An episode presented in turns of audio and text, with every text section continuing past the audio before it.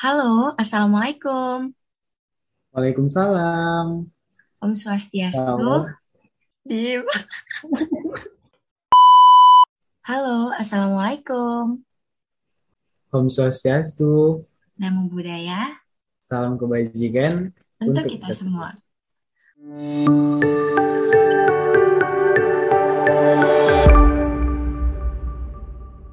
Oke, halo teman-teman. Kenalin, nama aku Sri Windy Wahyuni dan rekan aku namanya Dimas Parwarmawan.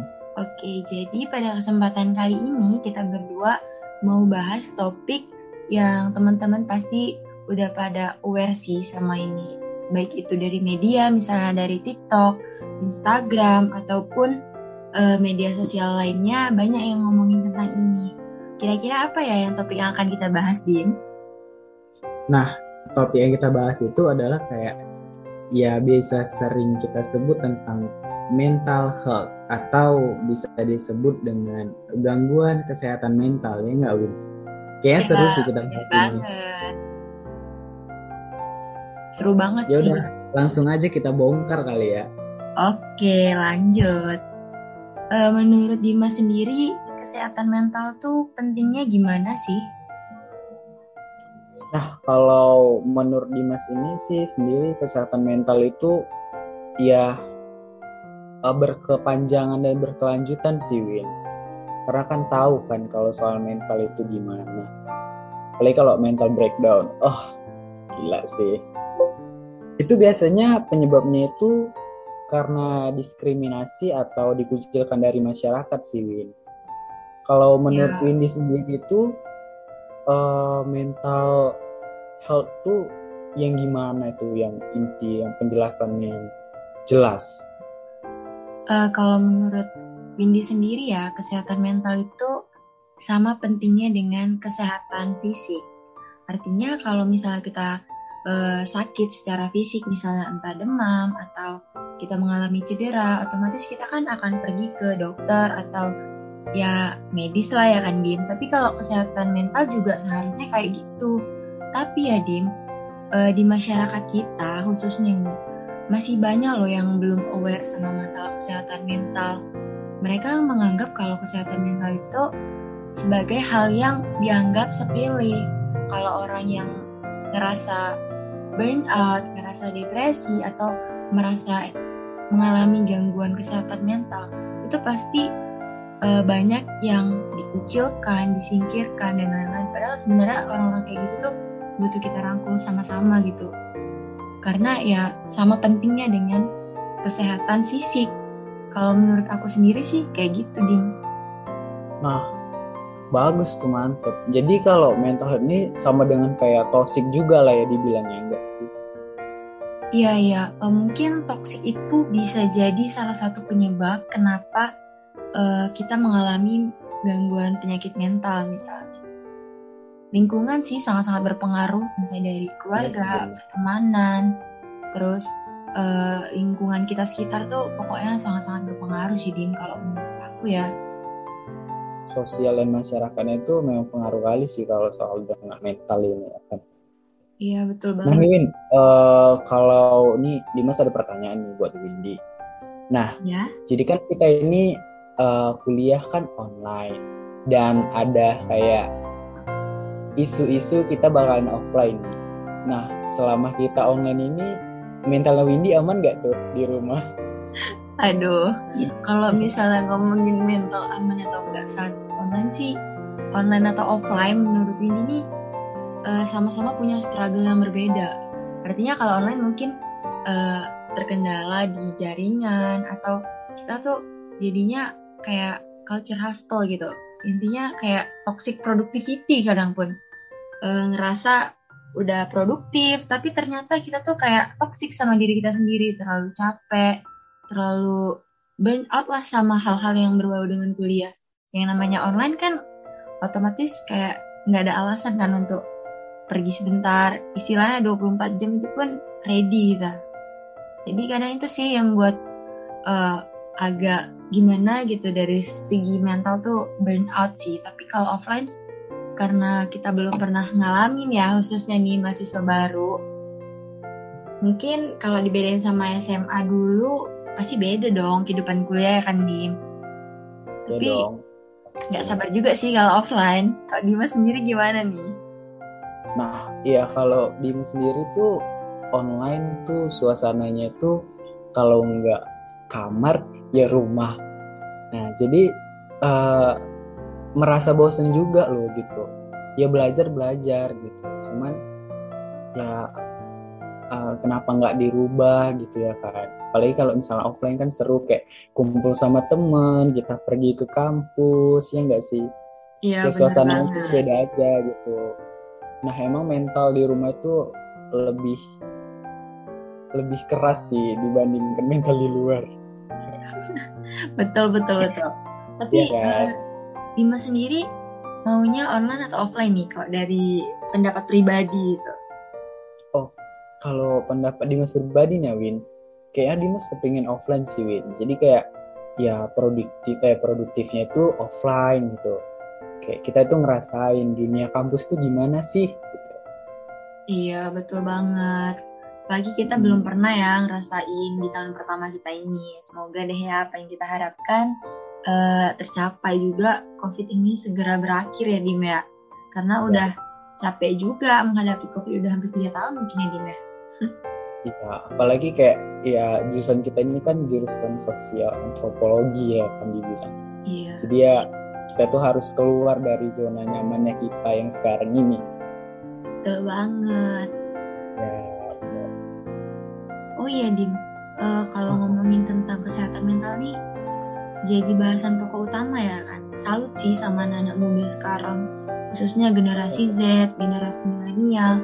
Mereka berani gitu menyuarakan di media sosial untuk sama-sama aware dengan kesehatan mental. Karena jujur kesehatan mental ini sangat-sangat berpengaruh dalam kehidupan sehari-hari ya. Kita juga ngerasa lebih produktif kalau mental kita baik, kalau mental kita sehat. Tapi kalau mental kita ngerasa eh, kurang sehat, kita jadi ngejalani hidup pun kayak berat, ya nggak sih? Iya, bener banget itu. Sebenarnya yang menyebabkan mental health ini sih kayak luka batin di waktu masa kecil sih Win. Kalau Dimas sendiri ya, ini dari cerita Dimas sendiri sih kayak ada membentuk trauma di masa lalu. Nah, kayak dia kembali lagi eh, ke permukaan tuh gitu lah istilahnya dibilang lah ya kan. Nah, jadinya kayak mentalnya itu bakalan eh, muncul dan eh, Dimas tahu nih cara nyikapinnya itu kayak gimana. Nah, biasanya itu kalau nyikapin mental health ini itu kayak menjalin komunikasi sama eh, cerita masa lalu kita kayak di dalam diri kita gitu. Kayak ada Hmm. anak kecil yang bersembunyi di tubuh orang dewasa. Jadi kita tuh harus bicara kayak komunikasi kita kayak ngaca di depan kaca gitu. Kamu ngomong kayak ya kamu tuh harus kuat, ini udah dewasa gitu. Ngerti gak sih? Oh, itu istilahnya inner child ya, Dim ya? Iya, nah bener banget. Oh iya, iya bener inner child. Kalau eh, menurut jurnal ataupun artikel yang pernah aku baca nih, inner Hah? child itu berhubungan sama luka batin, eh, kayak yang Dimas bilang tadi, anak kecil yang ada di dalam diri kita yang belum selesai sama eh, masa lalunya. Jadi, walaupun kita udah tumbuh sampai dewasa nih, ternyata luka-luka itu masih bersembunyi di dalam dan kita nggak sadar melakukannya itu bisa menjadi gejala-gejala baru gitu. Karena kita ibaratnya belum sembuh sama masa lalu gitu ya kan Dim. Iya benar. Itu Itu sih menurut salah aku sendiri, faktornya. iya bener banget. Kalau menurut aku sendiri tuh ya Dim, eh, itu bisa aja sih berhubungan sama luka-luka yang kita terima secara nggak langsung dari lingkungan sekitar, misalnya dari teman atau dari pergaulan sekitar lah ya kan, atau dari lingkungan keluarga. Jadi ini tuh hal yang sangat kompleks ya. Bahkan untuk mengobati ini kita tuh butuh yang namanya psikiater ataupun kita juga butuh ke psikolog. Sayangnya Dim, eh, mirisnya juga nih, masih banyak loh, khususnya di Indonesia sendiri ya, yang menyepelekan isu dengan kesehatan mental ini.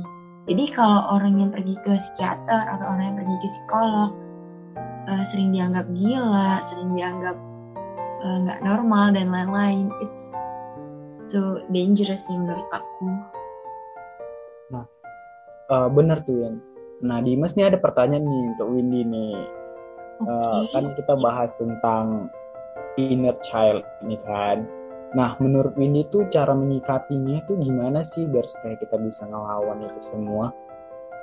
Hmm, kalau menurut Windy pribadi ya, Dim, itu caranya dengan berdamai dengan diri sendiri sih kayak berusaha untuk memaafkan apa yang udah terjadi misalnya dari orang sekitar kita maafkan dulu nih orang-orang sekitar yang pernah berbuat salah ke kita. Terus kita berusaha berdamai dengan diri kita sendiri dulu.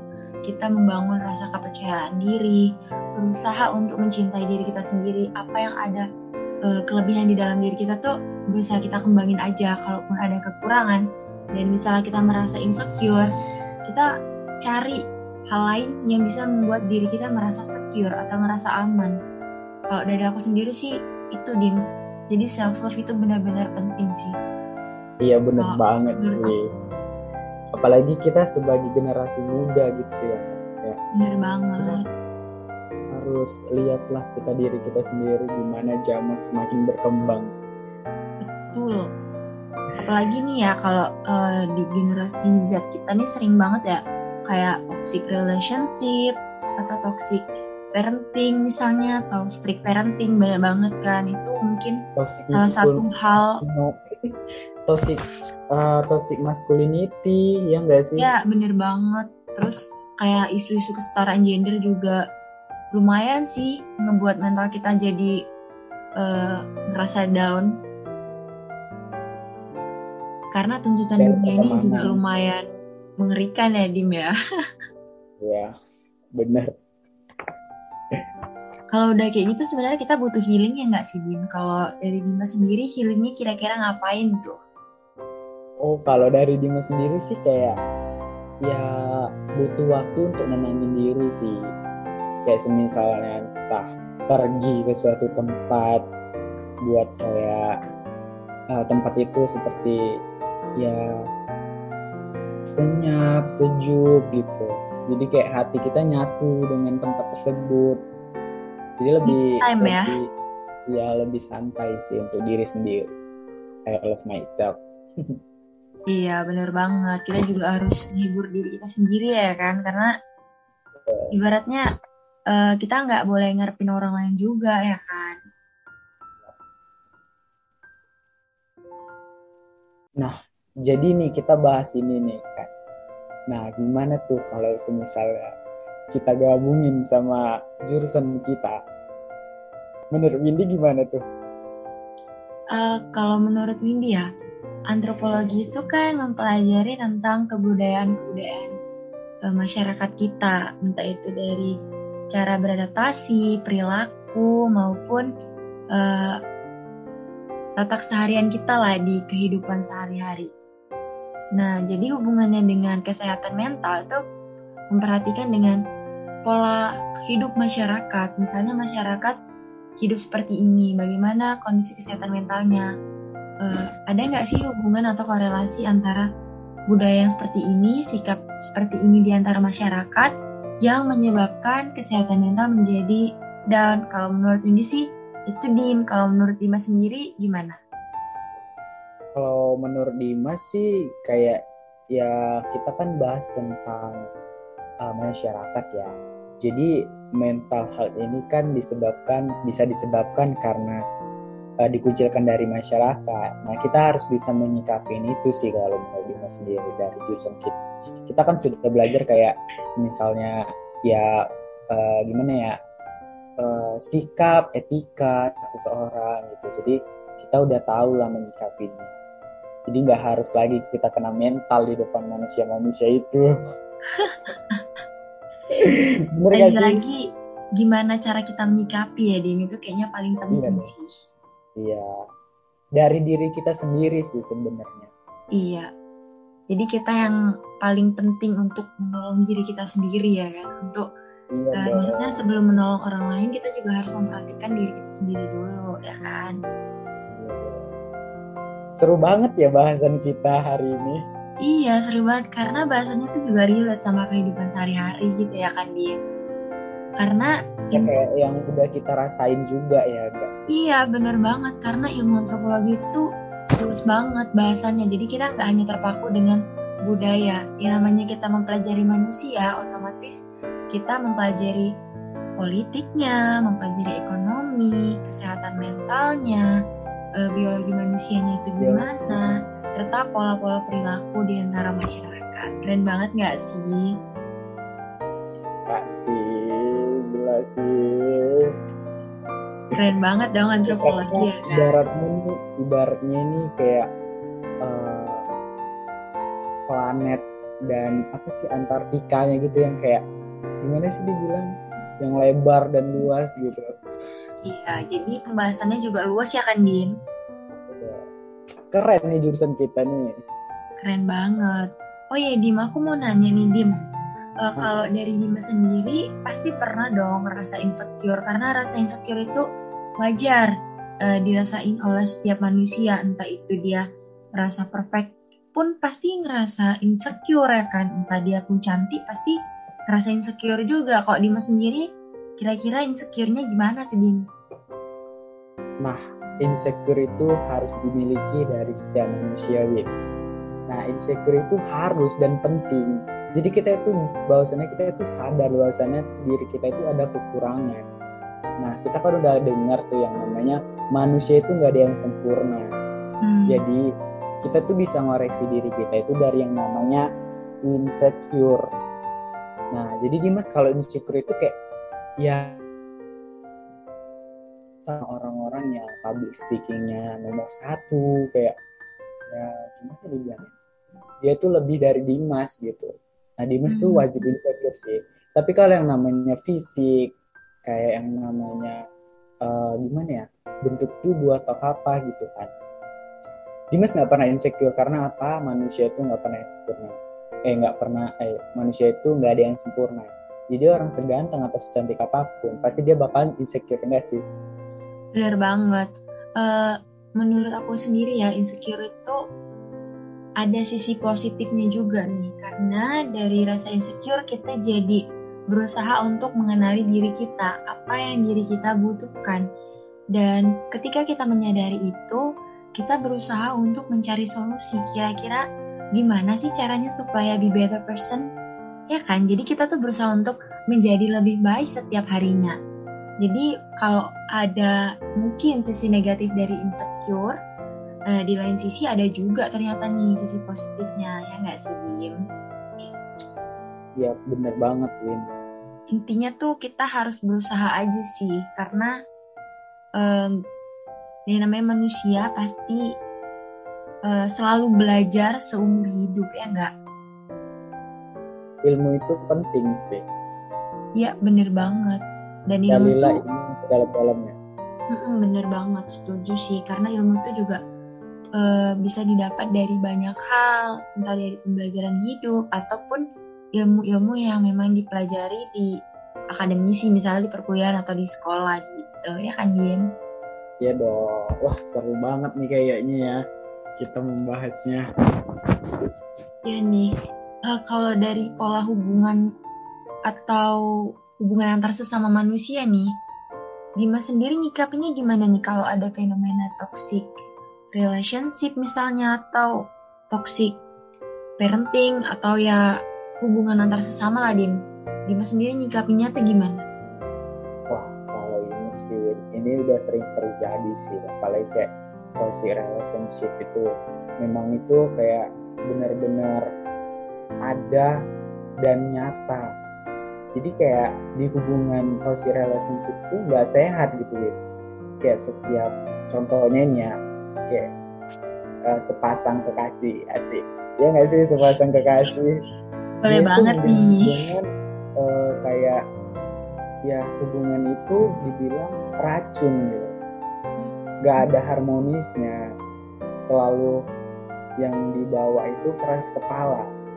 Jadi ya susah gitu buat mempertahankan hubungan itu biasanya sih Win yang Dimas rasain gitu apalagi kalau uh, toxic masculinity itu lebih Dimas rasain lagi dulu waktu SMP. Jadi waktu itu Dimas waktu SMP tuh kayak uh, ini main kan, main sama temen sekelas. Nah waktu itu dibagi kelompok buat olahraga. Nah jadi kayak Dimas itu memang dari dulu tuh sering gitu. Kayak ya berbaur cerita sama wanita gitu sama perempuan sih dibilangnya. Nah mungkin karena laki-lakinya ini toxic nah mereka itu kayak ngejauh tau Win sumpah. Kayak waktu dibagi kelompok itu uh, gurunya juga bilang sih gurunya bayangkan gurunya. Kayak di situ Dimas masih teringat sih kayak udah kamu sama yang uh, cewek-cewek itu aja uh, biar orang ini di sini berempat gitu kan di situ aku kayak ih oke okay, gitu. Berarti emang uh, gimana ya? Gimana ya bilang sih lingkungannya uh, tuh nggak mendukung ya lingkungannya itu nggak bagus nah benar iya. lingkungannya itu nggak bagus. Nah jadi kayak gituin. Jadi mental itu masih terbawa sampai sekarang. Jadi kayak hmm. muncul lagi gitu ketika nemu kayak gitu dan uh, di lingkungan kayak gitu rasanya teringat lagi gitu jadi kayak gitu sih Win. Dan Dimas nyikapinya itu ya lama kelamaan terbiasa dan emangnya ya udah berarti aku ngejauh dari lingkungan kayak gitu sih kalau ada pun ngejauh. Kalau dari Windy sendiri tuh gimana sih cara uh, nyikapin hubungan hubungan kayak gitu?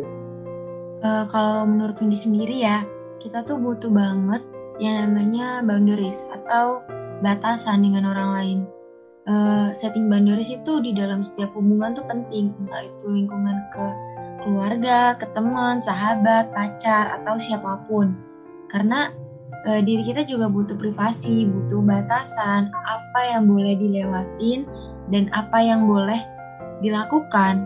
Jadi ketika orang tersebut menurut Windy ngelewati batasan yang mungkin nyakiti hati, kita juga sebagai manusia yang harus menyayangi diri kita sendiri, berusaha untuk uh, ngejaga batasan.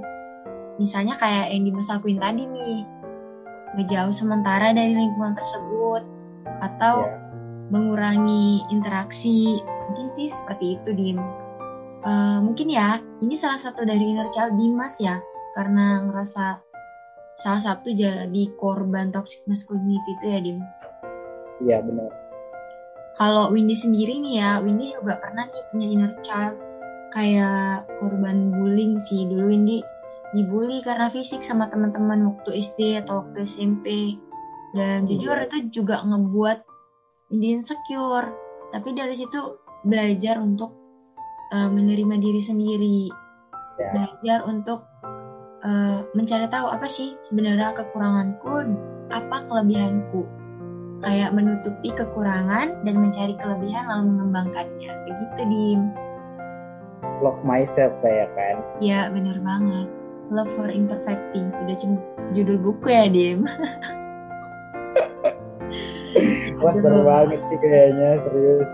Iya. Yang apa kita rasain kita curhatin di sini ya enggak iya dong karena ya bahasanya juga luas gitu.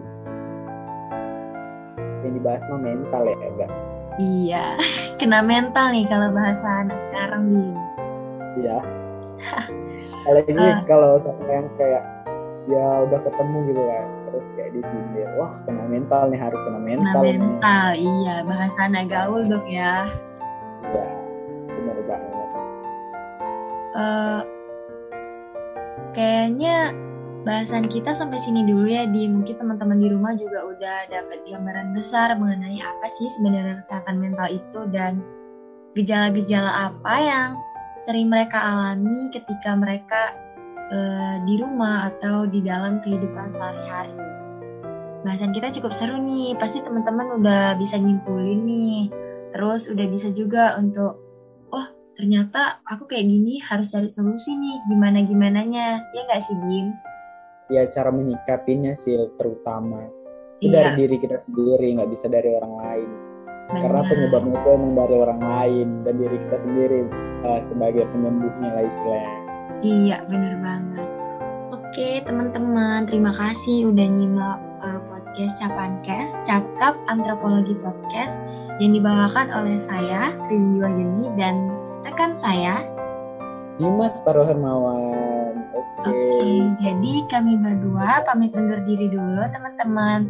Terima kasih dan jangan lupa untuk uh, tungguin podcast berikutnya di episode keempat. Terima kasih teman-teman. Assalamualaikum. Waalaikumsalam. Bye-bye. Bye-bye.